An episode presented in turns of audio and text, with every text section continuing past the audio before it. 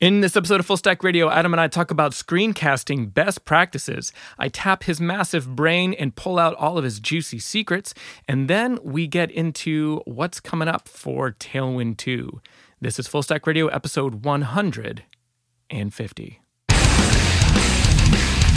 Adam, what's up? Not much, man. How's it going? That's going pretty well, actually. I'm having a good week. That's good. Yes. How's the Florida weather? Oh, dude, Florida. I'm still. I mean, as you can see, still tank topping it. So uh, the This is probably like fantastic. pretty peak Florida weather time, like when it's just like nice. This is when like there's nobody that lives here that's complaining about anything. Yeah, right. No one's like, oh hot, god, the humidity. Yes, Love it's it. perfect. Yep. Weather is good. You're in a hoodie, so it must yeah, be it classic is Canada. getting cold or here, but definitely there's no more warm days coming. You know what I mean? Like we had the Right. last one. I'm not sure when it was, Yeah. but it came and it's gone. You'll you get like one bonus day somewhere between now and, and April, right? And Yeah, when, yeah, when you're yeah. gonna get Like, it, so you can't plan. we might it. get like a 65 degree day still if we're lucky, you know, but I yeah. So you get the sprinkler out and you just go for it Mhm. because. but whatever. it's fine. I accept it. Oh yes. Cool. yeah. Man. So, yeah. So hey, I've got an idea of something we can do this episode since we have a little less time than normal. okay. Uh, I am about to embark on a a lot of video recording. So I'm, I'm planning to do like a long Statamic series of screencasts covering basically every aspect of core development. Yep. And like I've done a lot of live streaming, I've done a lot of like video stuff before, but they tend to be more one off. So if I don't love how I did it, it's not a big deal to redo it. So I just like click record, increase my font size, and uh, just go for it. But yeah. with how many I'm doing, and then like after this, I've got the radical design course content that's coming as well. So I just I want to like dial my video like screencasting um, game like up to eleven, so I don't find myself hating the decisions I've made like three weeks from now. So Yeah. You've done a lot of videos, like way I- more video stuff than me. I made many videos in my day for sure. You've got, and you, I'm sure you've made mistakes and you've learned and you've gotten better. So I was hoping Yes. maybe we could kind of Sounds we could good. break Okay. down some tips. Sounds good. I have a lot of tips. Um, Yeah. so we could either start by I could just kind of brain dump every tip I can think of and we can talk about them, or if you have specific questions, we could start there, or we could kind of. I mean, I think we'll do both, but where to start is the question. Yeah. Uh, Yeah. So I think maybe the, the two main areas I, I guess I would say would be one would be settings and uh, like, you know, screen resolution, Mm-hmm. uh, like font, like IDE stuff, any tips in that. And then the other would be uh, like planning and like perf- I don't know if performance feels like the wrong word, but it, it's somewhat of a performance. So like actual like tips as far as like the production yeah. part. Okay. Yeah. So many tips. All right. Yeah. So first one on just like getting everything set up. There's a couple elements to it. Like the obvious one is like the screen resolution. That's always the one that everyone wants to know. I, I think like different people have different ways of doing it. My preferred way is to change the resolution on my monitor to Mm-hmm. um, 1280 by 720, but it's like the Mac OS Retina version of that. So it's like the that's how many dippy. Yeah, it's double Yeah. that. So that's how much space you have, but everything is like super crisp. So it's actually recording Yeah. like a 2560 by 1440 1440 video. I don't think Yep. that option is like available just like looking at the displays thing, but if you open the Right, you displays can settings, install- well, there's this trick where you hold option and click the scaled radio button and then it switches to like Ah, a list of text options instead of like the visual visual ones. And you will find like this the 1280 by 721 there. So i always record like totally full screen at that size. And um i keep like any notes or anything on my laptop screen. Now i haven't done any screencasting since i started using one computer. Before i was using like an imac and then i had my Sure. macbook. And that was actually ideal because that's like separate keyboards separate mouse. So if i like have my laptop open on the side while i'm recording i can like scroll around. I can move the mouse without moving the mouse on the screen for like right so you don't have to worry about like fading like like moving the mouse off the screen and bringing it back and like editing that. Yeah. Mm-hmm. But now Mm-hmm. that I have uh, my MacBook connected to my computer, I think I would have to be a little bit more careful there. I think in a perfect world, if you can use like a totally separate device for your notes, that's better. Um, sure So that's how I normally have things set up. I know like Wes Bos records just a portion of his screen. He made like a little template of like a 1080p like square and he uses some tool to like have it permanently overlaid on his screen. So he just drags that somewhere and he can see like that's like the viewport for the video. And so he Yep. crops like ScreenFlow to that and then keeps his notes like to the side, like on the same screen, which I think also can work really well.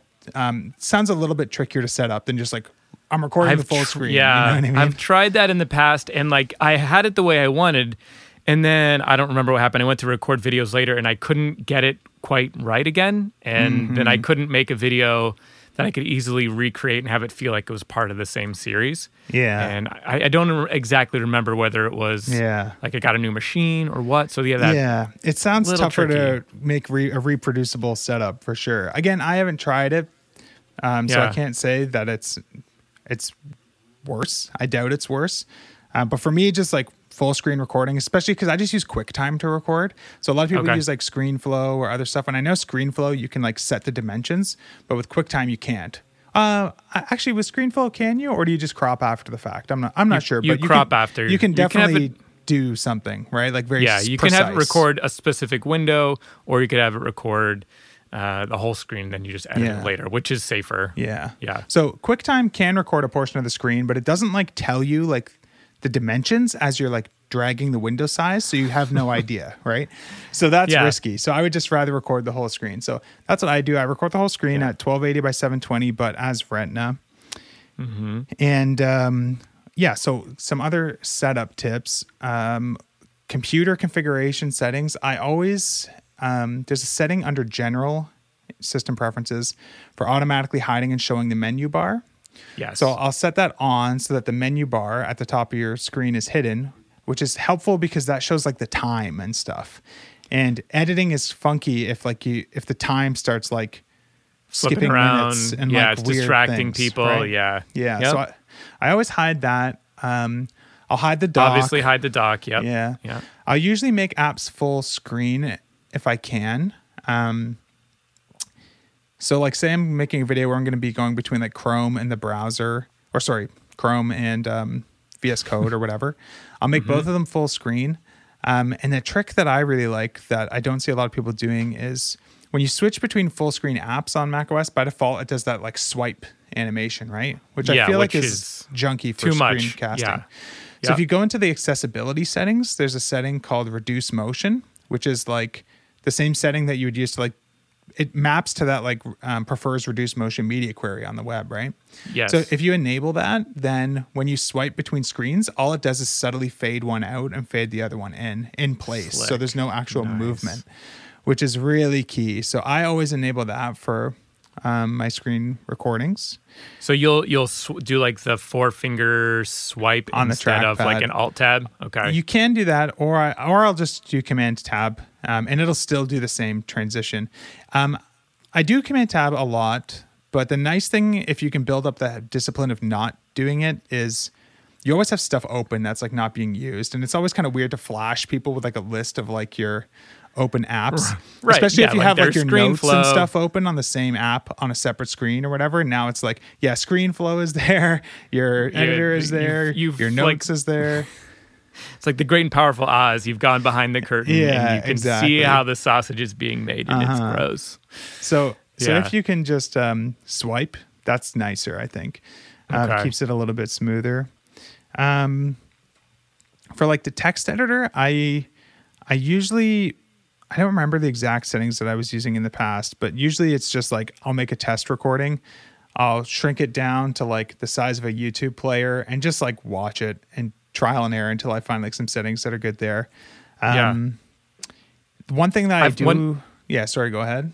Uh, one tip I heard, I did, I did uh, a little Twitter Twitter Twitter research yesterday, and, and a tip that I hadn't thought of is someone recommended setting your word wrap gutter to 80, 80 characters, and then like bumping up your font size until that hit the right edge of the screen. Yeah, that's it. That's a pretty good So one. that's that could be that could work. yeah, Anyway, yeah, yeah, yeah. That's good. That seems like a good little rule of thumb to like find approximately the right size. yeah. Um, the other thing I'll do is I'll pick a theme that has really high contrast because I find at least with the tools that I use, like I record with QuickTime and then edit in Reaper. Um, every time I export a video, the colors are a little bit more washed out than they were like when I was actually working. Yep. So I I try to have to sort of compensate for it with um, a higher contrast theme usually. Um, Got it. So that helps. Yeah, that's that color profile stuff that kind of sucks. Yeah, that no one Yeah. truly really understands. so Yeah. Yep. I'll do that. And I think like from a technical like setup perspective, like that's basically it. I know like a lot of people like to record audio and video separately for things. I always do audio and video at the same time. But that's more of like a performance topic thing and we could get into that because there's a lot of separate tips there. So um yeah, any other technical stuff that uh you are have questions about or can think of that we didn't touch on? Uh, no, I think that tips? is the basic. The, the one other thing, the one other approach I was considering doing uh, instead of the full screen is going with a slightly wider resolution and having just a tiny bit of margin outside the windows, like just for stylistic reasons. Like like uh, Caleb Porzio does that, and I think it looks really kind of friendly, um, Yeah. especially if what you're doing isn't all about the code, right? If it's all about the code and you sometimes pull open the browser just to make sure, like, oh Yep. yeah, it's not broken, um, it kind of shows you more like your workflow. Like, yes, you're using a computer instead of Yeah, like I think that's here. good. Um, Simon did that for like the Tailwind videos that he put out recently, where you can see like the wallpaper in the background. Yeah, like just a little bit, just Um, yeah. a little bit. Yeah, Um, yeah, I think that could be a good approach. You sacrifice like some space, right? Some work. There, yeah, space, for but- sure. You sacrifice a little bit, and you go. I guess instead of going 720, you go like 900p, right? You just go like one notch higher. Yeah, I think I would probably still record at 720p, but just make the windows smaller. But I mean, I'm not even sure like Statamic is going to not switch into mobile mode. well, at that's that what I mean, right? Like that's why it's a little Yeah. uh, tough. I'll also do like um for the last set of screencasts I did, I did split screen. So like macOS has that split screens feature no one uses, where you can set like two full screen apps side by side. Um, Oh yeah, does it? I don't even know how to do that anymore. you have to like hold the maximize button, and then like a little Uh-huh. pop up comes up. Um, this feels like or, like, 2014 over it. again. Like there's Yeah. new features. I don't know. It's it's cool, but I use that with like this app called Sizzy on the right, which is like a browser for responsive design that has Yep. this Zen mode, which is nice because it hides all the browser stuff. And um, then the editor on the left, and it auto zooms. So I, I could like say, oh, I want to show like what the design looks at at like at a thousand pixels wide, and it'll just like zoom out. Um, is that's good. what you're doing in like the um the what was it the the Vue components series uh, maybe maybe maybe yes because you had I'm- this yes. really like minimal browser yeah. that I could never Uh-huh. figure out what, what it is you were doing. I don't know if I used Sizzy in that or if it was just Chrome with like in full screen mode. But I Hmm. Was enough. doing the split screen for that too. Yeah, and and that works well because you don't have to switch between stuff. But when you're doing like big full screen design stuff, it's pretty hard. um, yeah, like for the the radical design course stuff, I'm going to be in Sketch, and if you're if your screen is less than like 1200 pixels wide, like your artboard, like it just it Yeah. becomes garbage. So I think you'll have to be like toggling like the the menus on and off a lot and like stuff like yeah, that. Yeah, I might need to get one of those streamer like keypads and then like map keystrokes to it. Yeah, or so you don't have to like memorize these shortcuts you never actually need when you're working on yeah, a bigger command screen. alt option like or the the keystrokes I hate the most are where there are sequences. So it's like command D, command S or Yeah, something. yeah, yeah, yeah. I'm not gonna remember that. Yeah. yeah. So that I think is everything I can think of in terms of the actual um, technical setup. I guess like there's like the whole microphone and gear kind of thing that everyone. Yeah, I think I feel like I qualify as figuring as, as having had figured that out already. The fact. Yeah, that I think I don't so. sound like garbage in this podcast. Yeah. Yeah. I think for anyone else wondering, the trick to good audio is to get a good enough microphone that's probably not a condenser microphone unless you're in a really controlled environment. Mm-hmm. I think like that Audio Technica ATR 2100 or something is like the $100 one that sounds like quite good, all things Yep. considered. Yep. Um, and then try to record in a room that doesn't have a lot of echo. So that usually is like in your closet, like you are right now, or um, you know, a room with carpet is going to be better than a room with hardwood floors. Uh, in, in my you- old are you- house, I used to just like take like moving blankets and just like hang Yeah. them up on like things I could hang them up on, and every little Yep. thing like that like helps tremendously. Yeah, you're you are bagging on my office right now, which I can't record in. It can't be done. Yeah. Yeah. but things sound great in the closet. So Oh, sure. Yeah, Yeah. just after about 45 minutes, it's that's why I'm wearing that's why I wear Yeah. tank tops in here. It gets stifling. most closets aren't uh, climate controlled. So, No. There is a vent right here, but I forget to turn the. AC on before I come in. Uh, but yeah, uh, or if you want to sound exactly like both Adam and I, you can get a Shure SM7B. That's right. That's what we use. That's If you want to be like the pros or like Joe Rogan, that's what you should use. Um, That's it. And famously, Michael Jackson. That's right. So- on Thriller. That's it. Cool. So that that is good. Thank you. I, I appreciate those specs. I will actually go back and re-listen to this episode and jot all the notes down so I don't forget good. anything important. Um, So- and then so the flip side Mm-hmm. is any tips and tricks whilst recording. whilst recording. Whilst so I have a bunch of these too. So Yeah. a couple of subtle ones. One, disable the flashing cursor in your text editor. So like where like your mouse where the Ah, duh. cursor is while you're typing, switch Yes. to the solid one because editing is so much easier. Because otherwise, when you're editing, it'll just be like unnaturally flicker. And It'll someone will be flicker, like, yeah, when you're when But you're it- chopping it up. If you just use the solid one, you're good.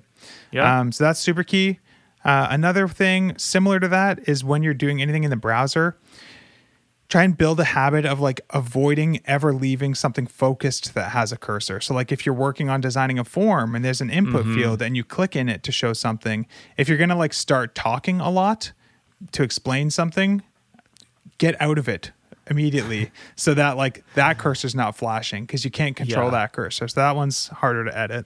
Another one is like just get in the habit of hiding the actual mouse cursor. So people probably know this instinctively, but don't like know it if you just ask them. But hitting escape in most applications hides the mouse cursor. So like if you're in Chrome clicking around and you like hit escape, hmm, doesn't work in Chrome. Hmm, where does it work? It definitely works in like your text editor.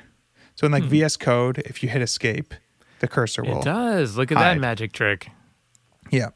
Okay. So get in the habit of like never leaving your mouse cursor visible when at all possible because that's another thing that just tends to be in a different place between edit points. And if it just jumps, like it always kind of looks dumb. so you Every want the screen to be as static as possible um, for editing purposes. Uh, so that all kind of ties in with like hiding the menu bar too, right? It's just like removing things that could be like changing on their own.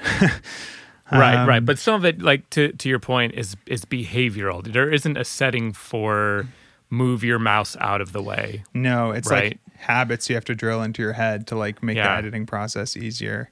Do you Um, find that you leave a lot of these settings? This is just like your default mode now, so that when you yeah. when you record, you don't have to go flipping Uh, them around. at least for like the mouse curse, like the flashing cursor in, in my text editor. Um, yeah, that's not a big deal. Yeah, I keep that disabled all the time. And then the menu I do show, but that's like easy to hide.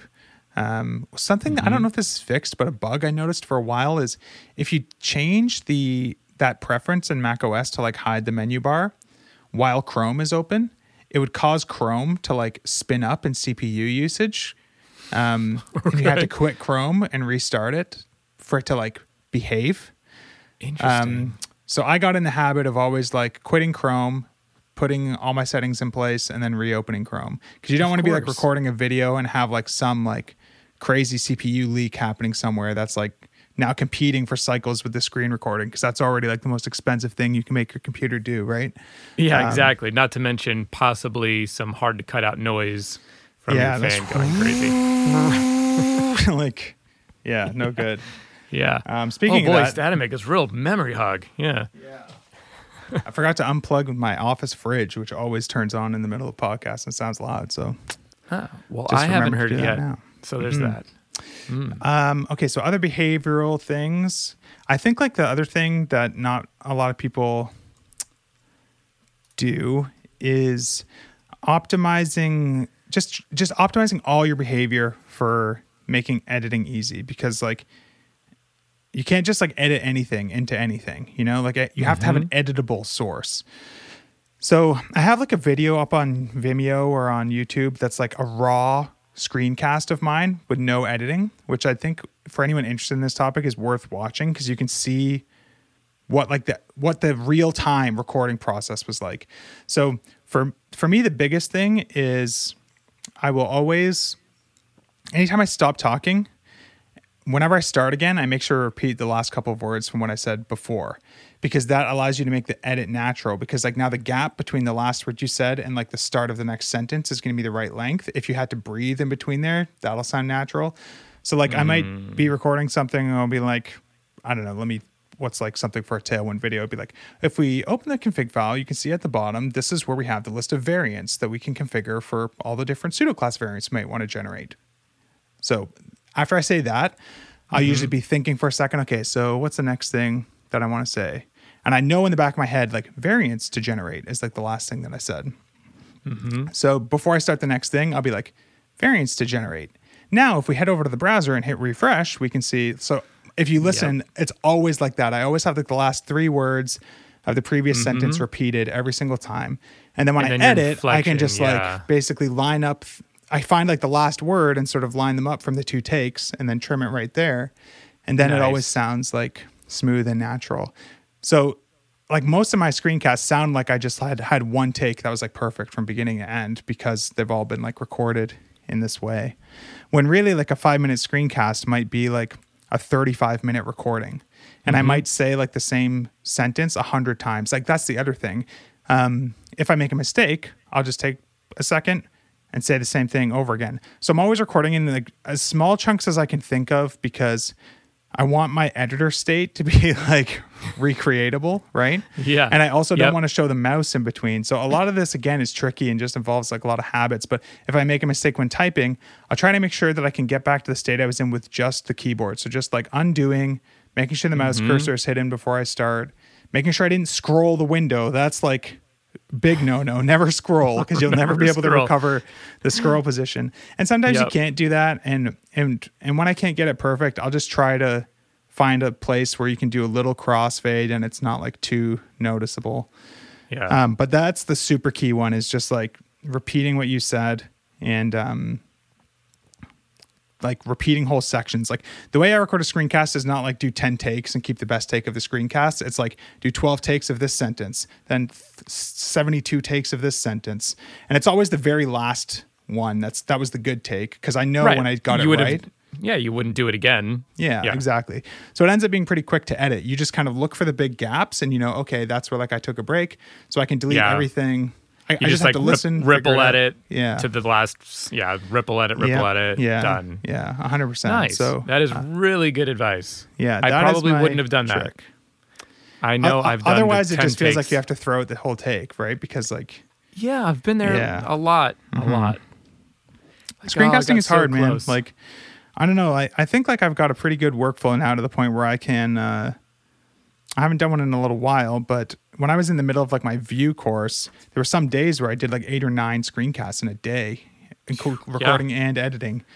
Um, because it usually doesn't take like yeah, a five minute thing might take thirty minutes, but that's still pretty good, you know, compared to like yeah, to have do like an actually useful piece of training Yeah. material when you're done, right? Yeah, and maybe it takes like an hour and a half, including like editing, or an hour. Um, but I usually do them in batches too, if I can. Like I might do like three or four, and then edit all of them.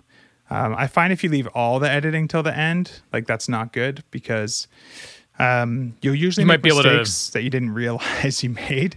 And yeah, uh, you can fix them and prevent them from happening next yeah. time. Like something Yeah. I've had to do many, many, many, many times is I'll be editing a video and I'll hear myself just like use the wrong word for something, or I'll say like margin instead of padding or something. And I didn't notice at the time. And I'm like, shit, okay, how am I going to fix this? So I'll record the audio separately. I'll basically hit record in the tool that I use. Like, I don't know how well this works in ScreenFlow, but in Reaper, which is what I used to edit the podcast and all sorts of other stuff, um, you can like listen to the recording while you're recording another track, right? So I'll just mm-hmm. like have like a looping section that's like a little bit longer than the section I need to overlap, and I'll just listen to it while it's recording on loop, and just try and like memorize my own rhythm for what I'm saying. You know what I mean? So I would, be like, and then we have to add PT for padding top. And then we have to add PT for padding top. And I can hear myself in my headphones. And I'm trying to match like the exact cadence that I was saying it. And then what I'll do is I'll I'll delete like 50% of the stuff at the edges. Um, and then just cut in like the couple words that were right. But because I said more than that, like the transition ends up being natural and smooth. Um, but yeah, I definitely end up recording like overdubs of like mistakes of things I said wrong after the fact uh, once in a while. And that is the best way that I've found to do that. Sometimes you have to do crazy things like to get an edit smooth. I might have to take like a chunk of the video where I wasn't doing anything because I was just talking and I will like duplicate it and stack it after each other to like avoid me moving the mouse cursor in one spot. Sure, Um, like absentmindedly or whatever. Yeah, or just anything to sort of almost like stretch that like that static image, you know what I mean? So that like when I tab Yeah. to the browser or whatever, um, I can do that with just like a crossfade and it looks like I just kind of did it more naturally, you know? So Yeah. A lot of I little- edit in, yeah, in Premiere tough. Pro, and that stuff is not not hard to add a freeze frame. And, yeah, and yeah, that, yeah, so. yeah, yeah, totally. Yeah. Yeah, super helpful. Nice. Um, so that's like I think all the stuff I can think of. Honestly, I think um, that covers all my screencasting advice. That's huge. I really appreciate it. Uh, I'm sure somebody listening will also appreciate it as well.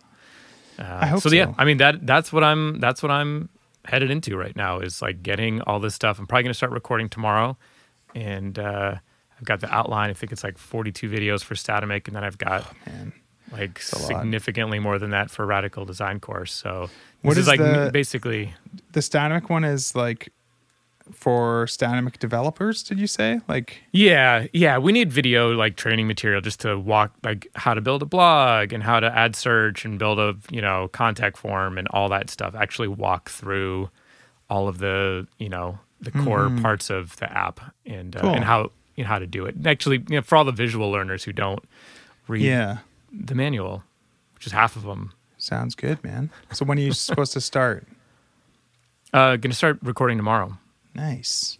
Yeah, and I'll probably. I mean, the the cycle to releasing those will be pretty short. They'll probably only lag maybe a day behind Yeah. or, or two. Right? There's no reason to just like hold them back. I'm not selling them. They're just part of our Mm-hmm. documentation. So Where are you gonna?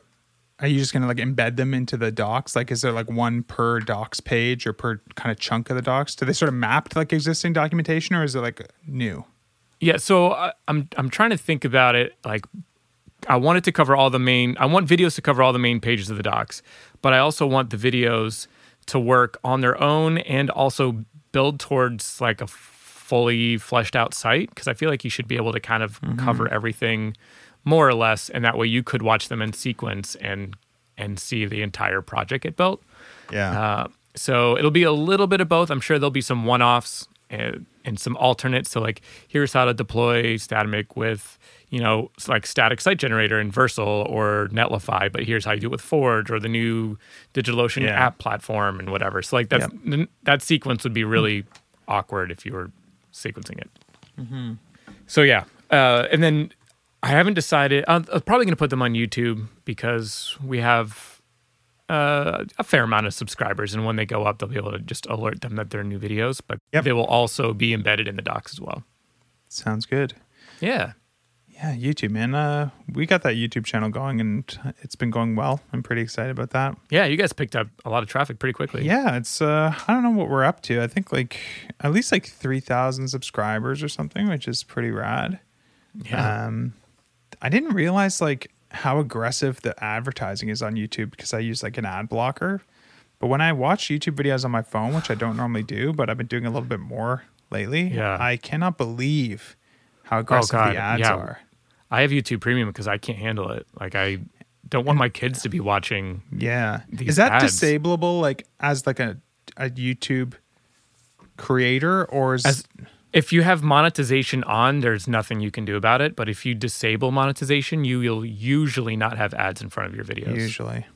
Yeah. Yeah, that's the only thing that makes me want to like self host, not self host, but like maybe put them on Vimeo and create like a section of our site where we just have Yeah. like our own video experience. But there's something so nice about just like being able to upload a video to YouTube and it just like lands in the feed. You know, we don't have Yeah. to like organize it as much. You know, and it's Right, and it doesn't feel like a to a playlist. because it's yeah we can add it to a playlist if we want, but some videos like don't really fit in a playlist and that's fine. They're just like in Yeah. the list of uploads, you know, and it's no big Yeah. deal. And they're super Um, searchable. Like obviously Google factors all that stuff in with SEO. So putting your stuff on YouTube is pretty huge.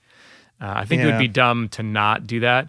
Although with the radical design course, since all those videos will be paywalled, I mean that's the whole kind of point. I might end up doing Vimeo with that because it's a different audience. You know, it's a different different use case. Mm-hmm. I don't know. We'll see. Well, what's up with you, man? That's what's up with me. What's up with Tailwind? You guys have been crazy busy lately, and Yeah, seems like I guess like we released the Tailwind Playground since the last one. I think we Oh, talked yeah. about it on it. Yeah, I- it I mean- out yet.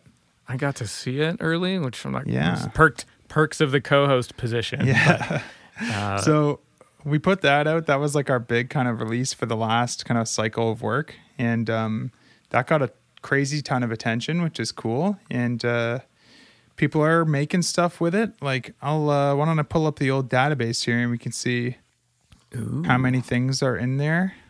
Uh, Here we go. there are 2,969 playgrounds, which doesn't sound like a lot, but we don't allow duplicates to be stored in the database. So if someone tries to save like something someone else has already made, or they just try to save like the demo, it'll um it'll not store like a new hash. So sure. those are all unique, which is kind of cool. And That's uh, actually a lot when you think about it. Mm-hmm. Yeah. and uh, people seem to be liking it a lot. We we haven't done a good job of like linking to it from the doc site or anything yet, but uh, Ah, you'll we'll get there. Get on Yeah. that eventually. Yeah. But uh, yeah, it's pretty sweet. Um, It's really slick. I love the IntelliSense integration is huge. I think that sets it apart from every other tool Yeah. I've used in a browser. yeah, like the live updating as you like hit up and down through the autocomplete. You don't even have to like hit enter to see like the change in color or padding or whatever. It lets you just like it's like designing in the browser with your arrow keys, basically. Yeah. Um, it's fantastic. It's kind of like the experience you get in like that Chrome DevTools little class panel, but like better Yes. because it's in the right order. And um, and it's only Tailwind, you know. Yeah. yeah, it's pretty good, pretty good. So super Yeah, stoked well about done. that. Great job, team. Mm-hmm. Yes. And now uh, we this last week we started working on like our next work cycle, which is basically release Tailwind two. That's like the big thing. So I have been working on all things related to that. Uh, of course, I underestimated how much work it would be just to like. You know, when you're hitting a breaking release, there's so much like, uh, am I sure that's every tiny little thing that I want to change? Because this is like my only chance to make a couple little changes. Yes. Yes, Adam. I'm very aware Yeah. of what it's like. to- Yeah.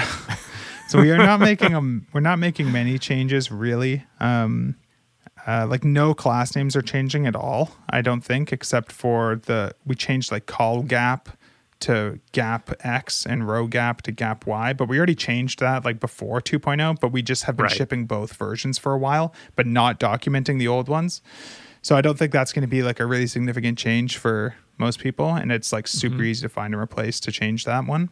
but sure. we're not changing any other class names. Um, so the only other breaking changes are super minor. It's like uh, in your config file, you know how you could set like a default border color by saying like default and then the color, Yeah. that sort of thing Yep.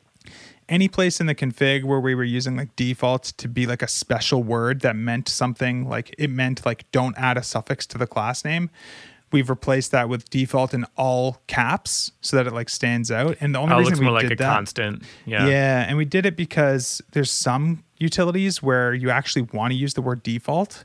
So like we already have a class called cursor default, for example, that sets like the cursor Sure. to default because default's a real value for that. So it always felt kind of weird that default meant different things depending on like the Yeah. utility. Yes. Um, so this felt like worth it because it's just like a go through and uppercase a couple things, and most people probably won't have to do anything because it's surprisingly like it's surprising how few people actually customize like the config a lot. You know, oh, it's just me. Yeah. just me. most of those changes are just like being changed automatically in the default config. So if you haven't overridden them, you won't even have to change it anyways.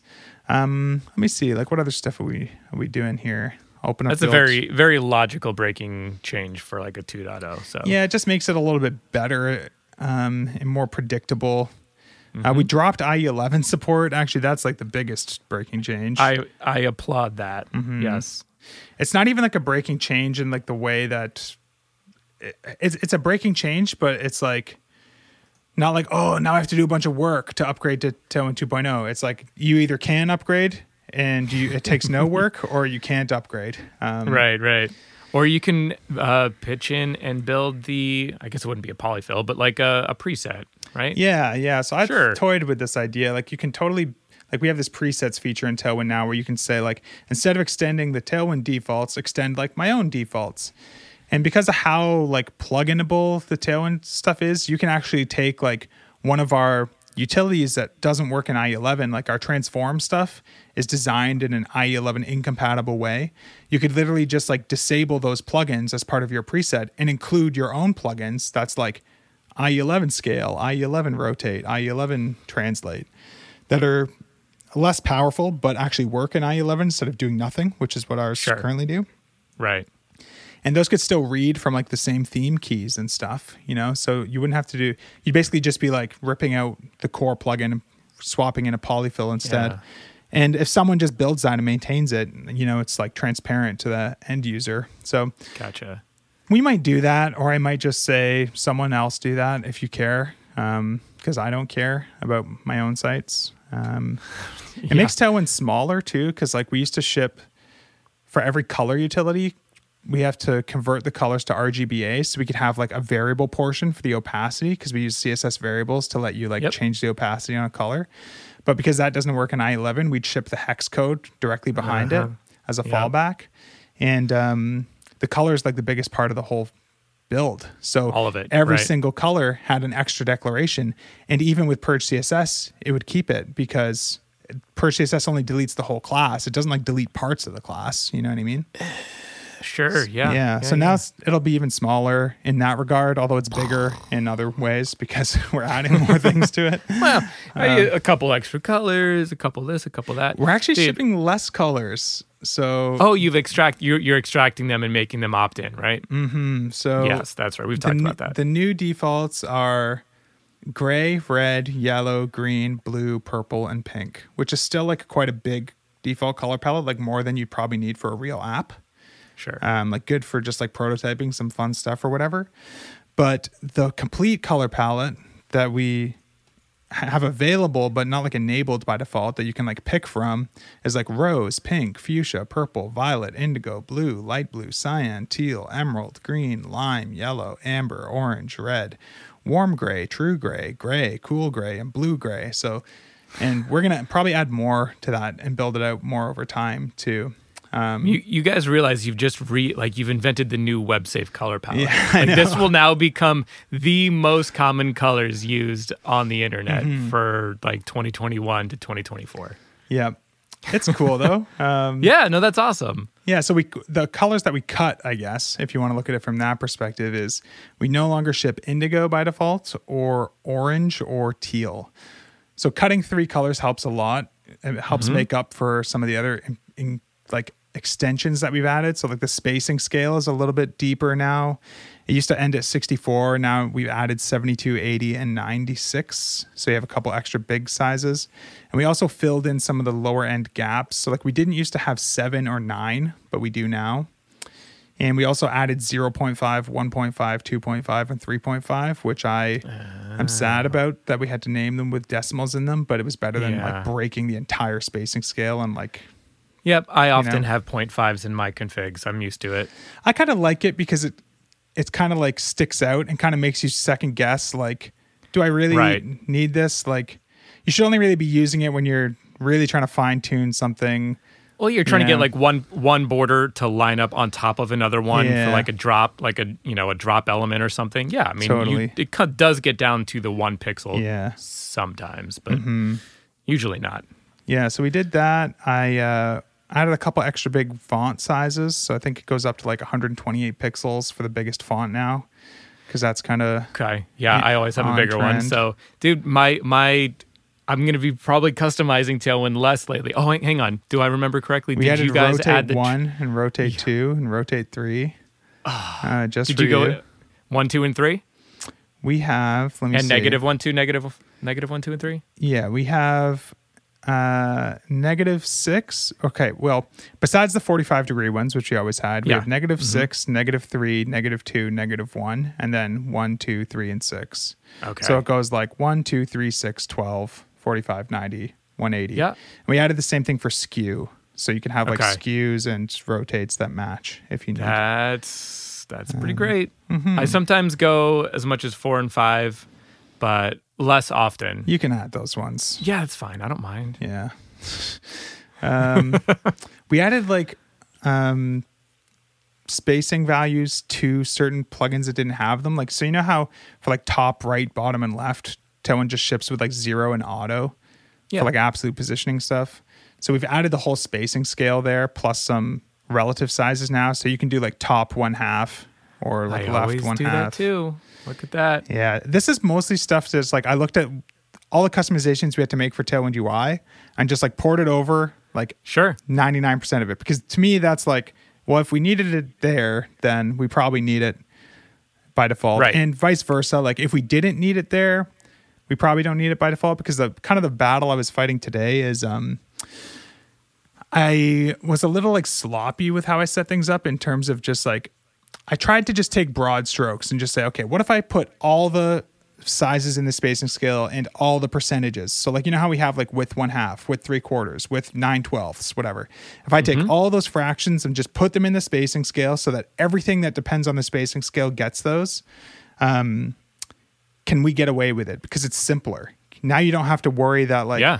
okay, how come like margin has this value but padding doesn't? Or how come top has or how Yeah. come you know like uh width has nine twelfths but left only goes up in quarters I've been doing that since Tailwind point ten. super Yeah. annoying but uh, in doing that with the added breakpoint that we added and by adding dark mode which i've realized we're just going to keep disabled by default because i we're going to make it super easy to enable just like a, one change in your config file just change dark false to like dark media or dark class because there's two like dark mode strategies. Um, but with all that stuff added that spacing stuff was like adding up a lot. And it was creating classes that just made no sense at all. So like you know how we have like space x4 and stuff for like spacing things out in lists? Yeah. you'd get like you'd get like negative SpaceX three quarters which is like nonsense you That's a good band name, though. I call it Negative SpaceX Three Quarters. it's like Elon Musk's kid's name, I think. Um, or or like uh, you know like grid gap, right? So you'd have like gap um, 11 twelfths. Like what? You can't have a percentage gap in a Yeah, grid. You know, yeah. it just doesn't make sense. So I just decided like that was adding too much bloat. Like when I when I did like my super generous tailwind build, I wanted to see like if I just jam in everything that I think I would ever want, like what's the build where Adam Wathan is never going to touch the config file as long as he's happy with the default colors. I built that Uh-huh. config file and it was 10.1 megs. And Okay. And I You- was you know, and I thought, okay, um, it's just development mode though, right? And it gets purged. Like we're already Sure, past yeah. the point of no return with purge. You have to purge your CSS with Tailwind. Like that's a requirement. hundred percent. Why? Why even? Why are we even fighting the battle anymore? Yes. So though, the problem is you open that up in a site and you open Chrome DevTools and you go to like select an element and then it takes three seconds for the like the inspector to find the right styles because why wouldn't it take that long? Because the fucking CSS file is three times the si- size of RAM that I had in my first computer. you know what I mean? Yep. So, Oh um, gosh. so I spent today just like, uh, uh, yeah. That's great. That's what's gonna I, happen. uh, I spent today like surgically cutting things out of the config that were not necessary. So even though we have like fractions that go from like halves to thirds to quarters to fifths to sixths to twelfths by default, for like the top left, bottom right stuff, I audited like what do we actually use in Tailwind UI? Because if we don't use it in Tailwind UI, like we probably don't need it by default, at least, because like Tailwind UI is like quite a lot of Yeah. designs in there. There's like 300 components in there. You know what I mean? Yeah, fair, It's fair. like it, to us, it's a good test of like is is something if something's not used in there, like we probably don't need it by default. So for like top left, bottom, and right, the most we ever went up to was like quarters. So we might have like left three quarters, but we never had like left left five sixths or left 11 twelfths. No, because you're gonna go right negative one sixth or something instead, right? I don't know. I don't even know. We just never we just never had a denominator higher than four. So in Sure. the default config, I just only go halves, thirds, and quarters for that one. So Okay. it means that like every plugin or every utility kind of has like a not a it's a unique scale, but they're all kind of like they're like supersets of each other or subsets of each other, you know? Yeah. Uh, but some of them are deeper than others. Like widths is the only one that goes all the way up to twelfths, but nothing else does. And um, I think that's fine. I was originally was a little nervous that it meant like now like it feels like You, you can't build like a mental place. model. Well, it it, just, it feels like okay, I learned the thing for widths, and now I expect that to be the same everywhere, but now it's not. You know, it's like it, it Yeah. to me it feels like almost as if like for text color we spelled gray with an A, and for background color we spelled gray with an E. You know what I mean? Like, Sure. Like Yeah. it would just be sort of dumb. But I think in reality, change it. I still change it back to an E. love the A. America. You live in Florida. Uh, I You're don't supposed to spell it with an A. I'm broken. Um, Yeah, that's fine. Um, anyways, yeah, I, I think the way we've done it will be fine. I don't think anyone's going to notice that they don't have like margin left nine twelfths. You know what I mean? I think everything that you're going to try and type will be there, so Yep. you'll feel like they're all the same, even though they're not. Um, yeah. That's the important part. yeah, so I've got the default build down from 10.1 megs to 3.04 megs, which is still fucking big, but it's not big enough to uh, bring the browser to a halt. Um, yeah, no, it's, it's fine. It's fine. Here's a question for you. This is the thing I'm debating right now, and you can like inform this decision. Um, you know how in Tailwind gradients, there's like three color stops. There's like from, via, and to. I don't know if you've used these yet, or Mm-hmm. I if you're still using your own. Do you use the middle gradient? Um, like the Via, Yeah. I've used Via once.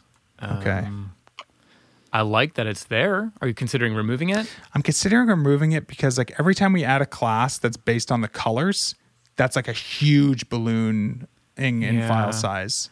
But here's Um, the thing. So you're you would limit yourself to only having gradients of two colors. Is that correct? From and to, and maybe we'd have like a. th- You could bring back Via with a with a plugin if you wanted to, but um, Yeah, I just feel like the the now this could be my assumption just based on you know finger in the air, but the the Tailwind plugin game is like like one percent, right? Like people using plugins in Tailwind projects right now is like a probably a very small minority. Most people just going would usually customize the config over adding a plugin.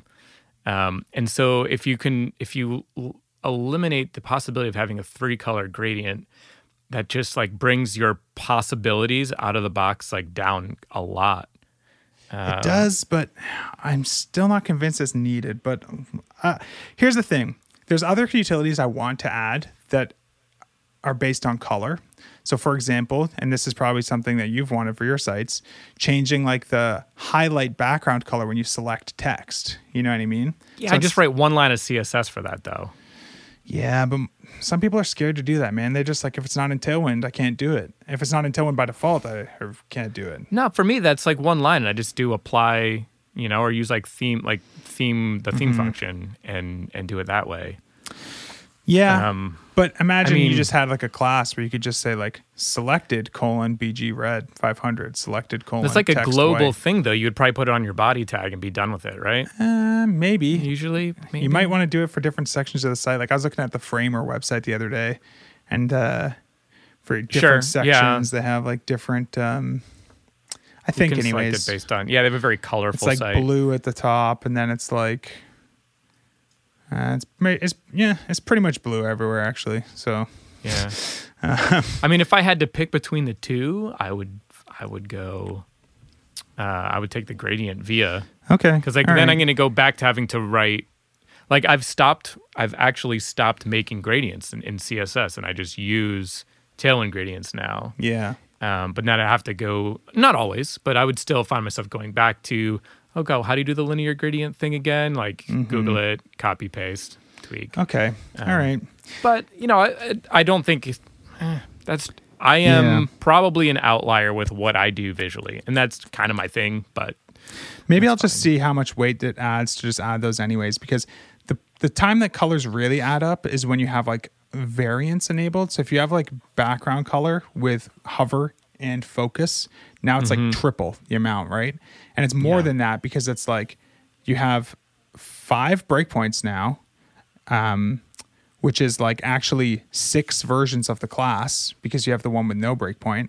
So if you have background color, you have say 60 colors, that's like 360 classes you've generated just to handle the responsive stuff.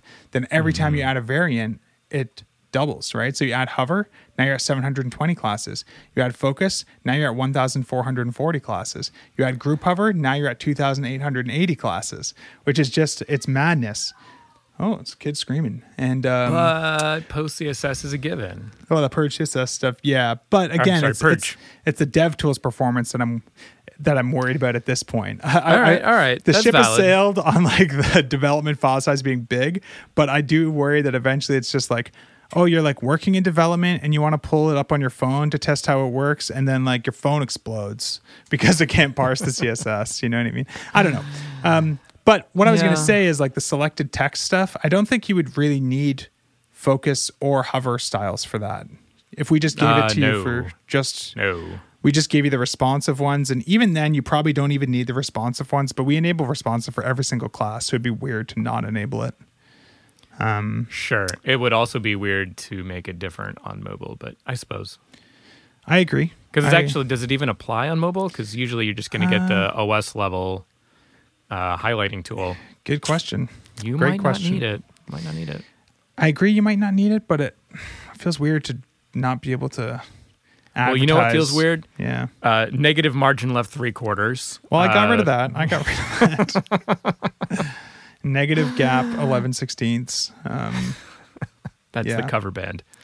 Yeah. So, anyways, maybe I'll maybe I can still add those without it getting too crazy. I, I'm trying to figure out like what my internal budget. yeah, I mean, you, you should probably have uh, like a what do they call it? like a like a working working capital target. You should have like a working file size target, and you're going to need to uh, decide if you're going to add something new, what Mm-hmm. Yeah. you cut for it. With dark mode enabled, we're at 4.95 megs. Hmm. So, dark mode is that's the one that really like balloons things and almost like doubles things, which you would expect because like you need two copies of all the CSS. Yeah, it's it's kind of like Um, really early in the flow, like the top down waterfall exactly. of features. If you're imagining yeah. it as like a tree, then yeah, it's, it's, an entire alternate uh, yeah, timeline. it's the upside down. You know, like yes. um, so that's why I think we're not going to enable it by default, anyways, because I'll probably never use it. But it's cool to be able to advertise. Maybe we'll Yeah, make a CDN sure. build of it just so that like if someone wants to hack around with it, they can. Nice thing about Tailwind Play though is it generates the CSS in the browser, so it never goes over the network. Um, so if you want to play with it there, you can. So so pretty sweet. I love Yeah. that man. I love it. so that's what I'm working on. I uh I've got it to that size. I bet you if I added those like select text color things and CSS filters, those are like the two features remaining in my brain for like to have like everything what we would want. hmm Um we're gonna be over five megs then, but I don't know. What can you do? It's Well, tough. you have to decide is that your threshold? I know, like, part of me wants to just like make it smaller now. Like, I w- I've enabled group hover now by default for a bunch of things. Mm-hmm. Um, I'm. Do you use group hover a lot? I I find myself using it more often. Yeah, as I'm as I'm applying less and less, Mm-hmm. trying to apply less, and uh, yeah, so I do I do use it quite a bit now. Yeah, and I think I'm. and I, I have enable- noticed i haven't noticed that I have to go in and enable it a whole lot less often. Uh, like I, you know, with, with my style of design, I, I end up having to put that on some weird things. like on, it's not Mm. Sure. just like background color. It's like Yeah. um, you know, on like I want to spin something, so it's like transitions. and, uh, Yeah. whatever. Mhm. But yeah. Yep. Fair enough. And then also you have to consider that CSS is going to change and grow. It's only going to get bigger. It's only going to get bigger. It's only going to get Yeah. bigger. I was considering adding aspect ratio utilities today to try and avoid another problem related. Like I wanted to add all those like fractional values to the padding scale because like, you know, for aspect ratio stuff, you're always doing like padding bottom 56.25% or whatever to get your like nine, 16 by nine, like video block. Yeah. Mhm. Um, but it felt dumb to have like padding bottom 9 over 16 and padding right 9 over 16 and padding left 9 over like all, the only one i want is padding bottom. Like let's all we're not let's not kid ourselves. The only reason this even exists is so that we can embed youtube videos responsively you know what i mean? Right. like that's Yeah. basically all we're trying to do here. Or maybe we got some image and we want to have like a specific aspect ratio for it. So it's considering adding like an aspect ratio utility that kind of like did the position relative, padding bottom, first child has like position absolute, height full, width full, inset zero, like all handled for you. You know what I mean? Mm-hmm. Yep. So you could just like slap that on a parent. But the problem is like browsers are working on like a native aspect ratio feature.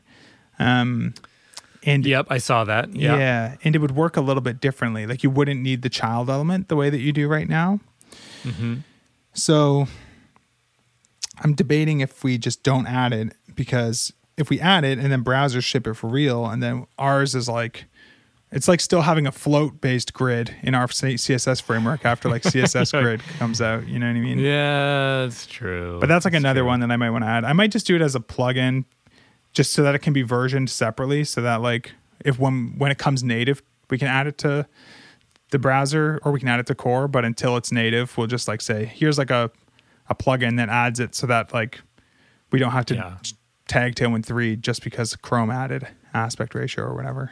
Yeah, I mean that's one of those things that you can you can push more things into plugins and and make them feel like first party solutions for getting those features. Mm-hmm. And the more you do that, the more you could probably start to, you know, keep the core file size down. Yeah. And then, um, Or, or at least not bigger. right. Not it's, You know not what I go, need to do? never going the other way. I need to I need to set my target file size as 3.16 megabytes, 316, and that could be my, my permanent wrestling joke. If I can just get Tailwind to be 316, Uh, then, well, I uh, told you like a couple episodes ago, Statamic's, the entire package was 1.44 megabytes. Yeah. was my goal. yeah, And that was the exactly, right? Like, that's great. Did you get it to be exactly that, or just like under that was the goal? It was 1.43, and I had to cut an icon. Like I had to like make one icon, like turn two into one, Yeah. in order to do it because it was back in like the ping Yeah, days. And so good. yeah, then I can make like, like- my Tailwind 316 shirts, but instead of like the colon in between, it would just be like the dot. 3.16 and like MB. with like a little MB in the corner. I mean, that'd be funny It's for a half dozen people. I could sell those ones without worrying about like the WWE lawsuit. You know what I mean? 100%. Yeah, you'd be Um, totally fine on that one. Yeah. Yeah, I like it. Yeah. All right. Well, that's it. Basically everything I got. I gotta get uh get going here, but uh, yeah, pretty excited about the stuff that we're doing. We'll get Tailwind two out in a couple couple weeks here. I'm, I'm hoping to get a uh, like not a release candidate probably because I don't want to promise that things aren't going to break more, but definitely like a beta one or whatever out probably like probably like tomorrow or Thursday Nice. because I want people to be able to play with it for a couple weeks, and I also want the people on my team to have a version to like use for like the videos that they're making or for um, you know any of the other like launch related uh, supplementary stuff that we have to put together because it would suck to be not testing out our own version of the newest thing. for Um, sure. Yeah. Yeah. So Well, Yeah. hey, I'm looking forward Cool. to seeing all of it, playing around with it, and um, and well, I mean, I've seen some stuff that maybe some people haven't so yeah, far. you've seen some secrets for sure. I've seen some secret secrets, and everything's pretty cool. cool, man. Yeah. Well, good catching up, and uh, Likewise. Talk to you That's soon. another episode in the bag. sure is.